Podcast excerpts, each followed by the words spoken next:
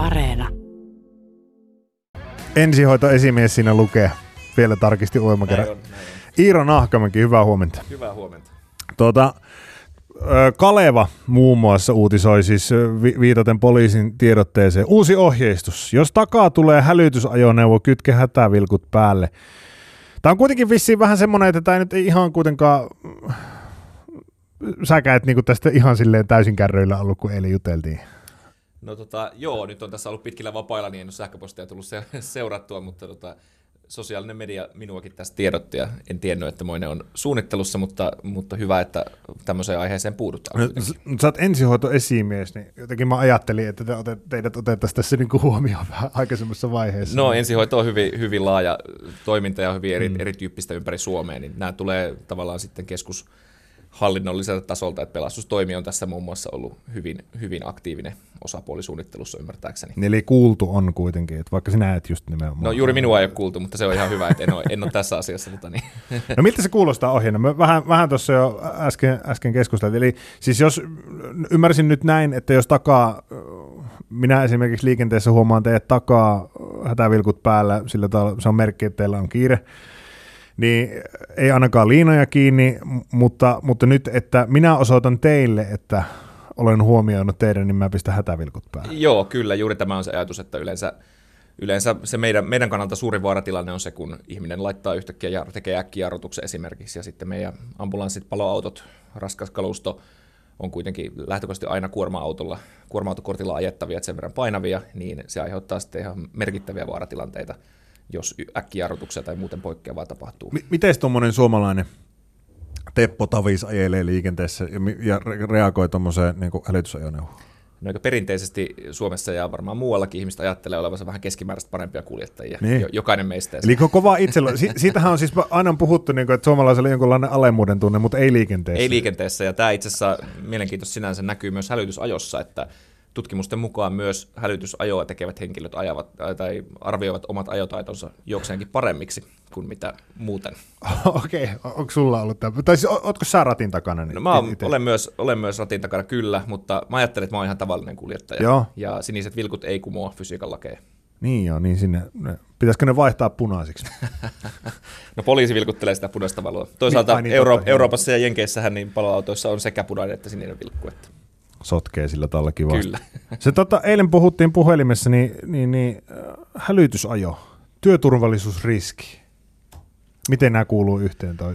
No liikenteestä poikkeaminen kovassa vauhdissa tai nopeassa vauhdissa ja, ää, ja tilanteeseen vaativien vähän yllättävienkin ratkaisujen tekeminen, niin kyllähän se tilastossa kulkee käsi kädessä. Et Suomessa noin vuosittain tapahtuu noin sata kappaletta ää, ambulansseille pelkästään eli ensihoidolle sattuneita tieliikenneonnettomuuksia, ja tähän ei lasketa mitään parkkikolareita mm. tai muita, ja niistä hälytysajo kuitenkin on osallisena useisiin kymmeniin.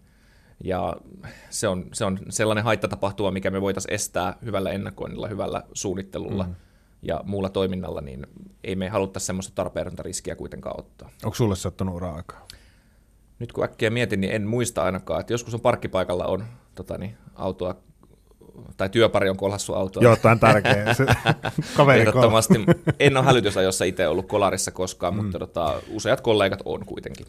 Sitten jos miettii to- toista puolta siinä, si- siinä myös tietysti oman jonkun asteisesti kapitalistisen luonteen, niin se myös maksaa jonkun verran tuommoinen et, et, siis paitsi tietysti ihmishengen, nyt se varmaan se tärkeä osa, osa tässä on, mutta ihan halpoja ambulanssitkaan No nykypäivänä. ei, kyllä tota, niin, et ihmishenkiä nyt onneksi, onneksi menee sen, tota, niin, ei, ei joka vuosi onneksi, mutta kyllä voidaan katsoa, että mm. tota, niin, hieman se alle kuitenkin.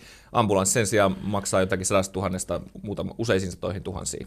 No miten tota, nyt kun on uudet ohjeistukset, sulla oli vähän niin kuin jo, jo- jopa, jopa valtavirrasta poikkeava aj- aj- ajatusten suhteen. Siis tämähän nyt on ohjeistus, tämä ei ole mikään laki sillä tavalla, että näin pitää, to- Kyllä, näin pitää toimia, mutta esimerkiksi jos nyt haluaisi jollain tavalla niin kuin muistaa, että, että kun on tavallaan useita eri tapoja toimia oikein, niin, niin, niin jotain tämän kaltaista kuitenkin oli. Joo, kyllä, ehdottomasti. Ja pidän tätä siis hyvänä, hyvänä muutoksena ehdottomasti. Aikaisemmin ehkä ihmiset on suuntavilkuilla pystynyt viittomaan sitä reittiä hyvin, mutta sitten suuressa massassa niin kaikkien kohdalla on ehkä helpompi ja selkeämpi tämmöinen yksinkertainen ohjeistus antaa mm. siitä.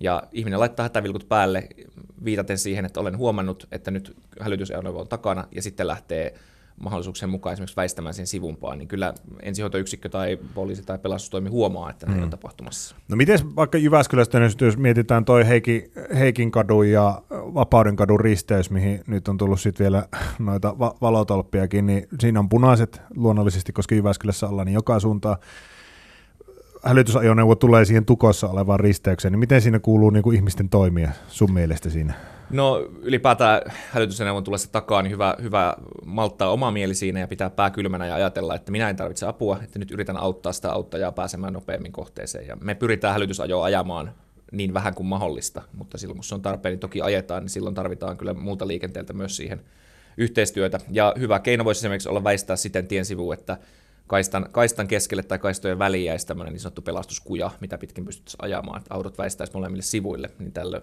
raskaampikin ajoneuvo pääsisi siitä nopeasti ohi sitten. Haastattelussa siis on ensihoitoesimies Iiro Nahkamäki. Mutta tota, mitä se on niin se sun päivittäinen arkityö, mitä sä teet?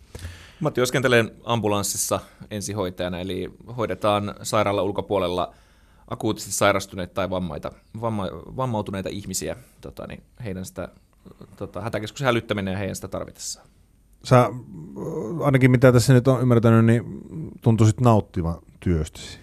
No, tämä on hyvä työ minulle osoittautunut hyväksi, että on, on viihtynyt tässä hommassa kyllä todella hyvin. Mikä siinä on, niin kuin, mikä se on se juttu, mikä saa sut heräämään? Ja kertomaan sitä esimerkiksi radiossa näin perjantai Tämä on, tota, tämä on vaativaa työtä.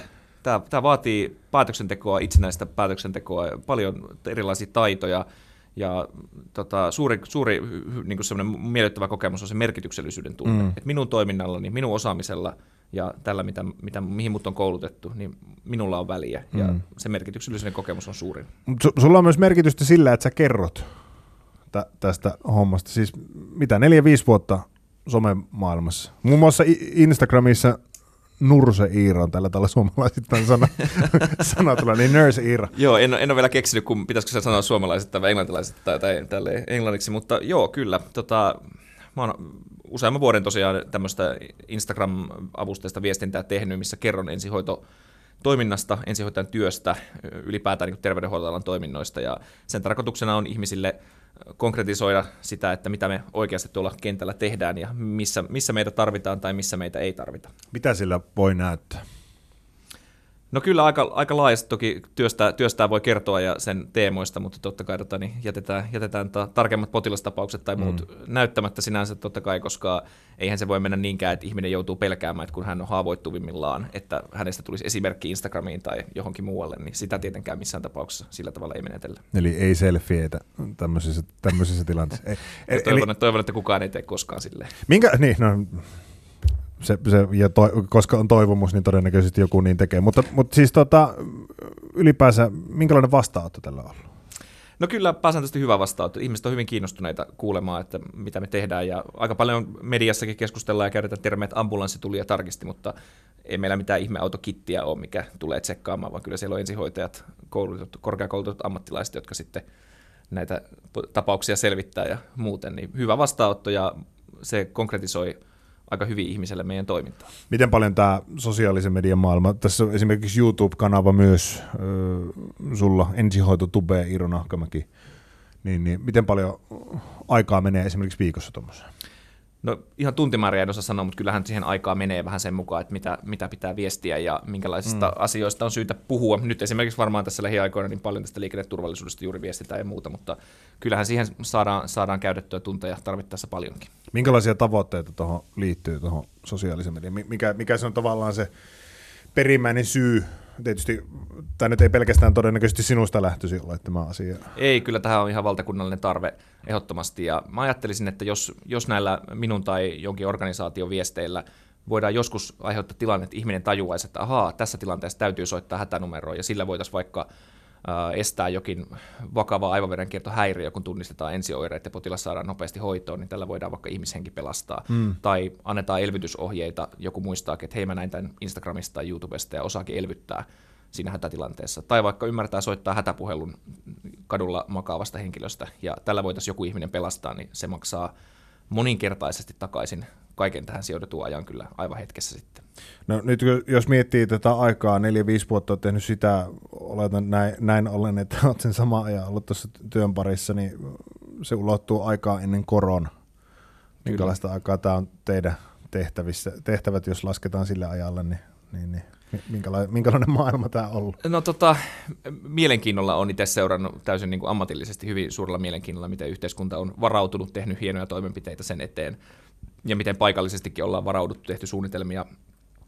korona alussa perustettiin infektioyksiköitä useampia esimerkiksi Keski-Suomeen, jos kun ei tiedetty vielä, miten pandemia tulee käyttäytymään, niin oltiin varautuneet siihen, ja Meillä on varautumiskoordinaattori ja ynnä muut, jotka tekee todella hyvää työtä sen suhteen, että me kestettäisiin tämmöisiä kriisejä. Onko nyt, kriiseillä on tietysti sekin puoli, että selviytyvät yleensä vahvistuu jollain tasolla ainakin siitä, niin onko, onko semmoinen vahvempi olo? No joo, kyllä. ainakin käsitys siitä. Jos nyt, nyt tulisi pandemia ikään kuin uutena asiana ja meillä olisi tämmöiset tiedot, mitä me nyt tiedetään, niin mm. kyllähän meillä olisi huomattavasti varmemmat keinot lähteä asiaa sitten edistämään. Toki ihan hyvällä tolalla ensihoitopuoli olikin jo ennen pandemiaa, mutta varmasti moni, monialaisesti myös niin kuin terveydenhuollon ulkopuolella ihmiset on kyllä oppinut tässä, että haa, tämmöisiä asioita täytyy huomioida jatkossa suunnittelussa.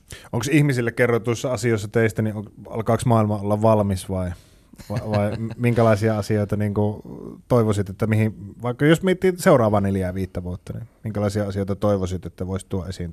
No kyllä ajattelisin, että varmaan olisi hyvä tiedottaa sitä juuri, mikä se ensihoidon tarkoitus on, että akuutisti sairastuneen tai vammautuneen potilaan hoito tämmöisessä kiireellisessä tilanteessa. Että ehkä me voitaisiin tehostaa sitä palvelua, että milloin ihminen hakeutuisi terveysasemalle tai soittaisi johonkin neuvontanumeroon tai päivystykseen itsenäisesti. Mm. Että sehän ei ole suinkaan tarkoituksenmukaista, että ihminen soittaa aina hätänumeroon, kokee, että klinikka tulee hänelle kotiin ja sitten siellä kaksi korkeakoulutettua ammattilaista miettii, että voisiko hän hakeutua vaikka itse sairaalaan. Mm. Niin sehän ei ole tarkoituksenmukaista ja tehtävämäärät nousee vuosittain, niin ehkä tämmöisiä asioihin jonkin verran pystyisi myös tällä viestinnällä vaikuttamaan. No missä asiassa tällä hetkellä ollaan erityisen hyviä?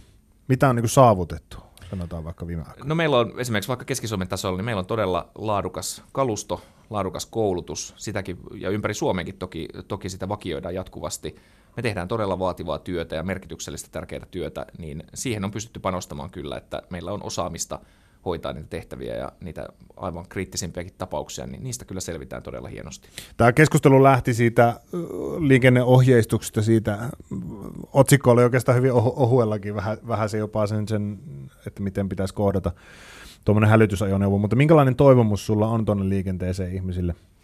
Kyllä, ihmisille tähän loppuun, jos haluat esittää. Ja kyllä tota, niin, oma pää kylmänä, ohjeen mukaan hätävilkut päälle – ja anna tietä, tietä sille. Toivoisin ennen kaikkea, että kukaan ei jarruta äkisti hälytysajoneuvo edessä tai muuta, että siinä pian tulee vahinkoa, mutta oma pää kylmänä ja maltillista liikennekäytöstä kaikilta.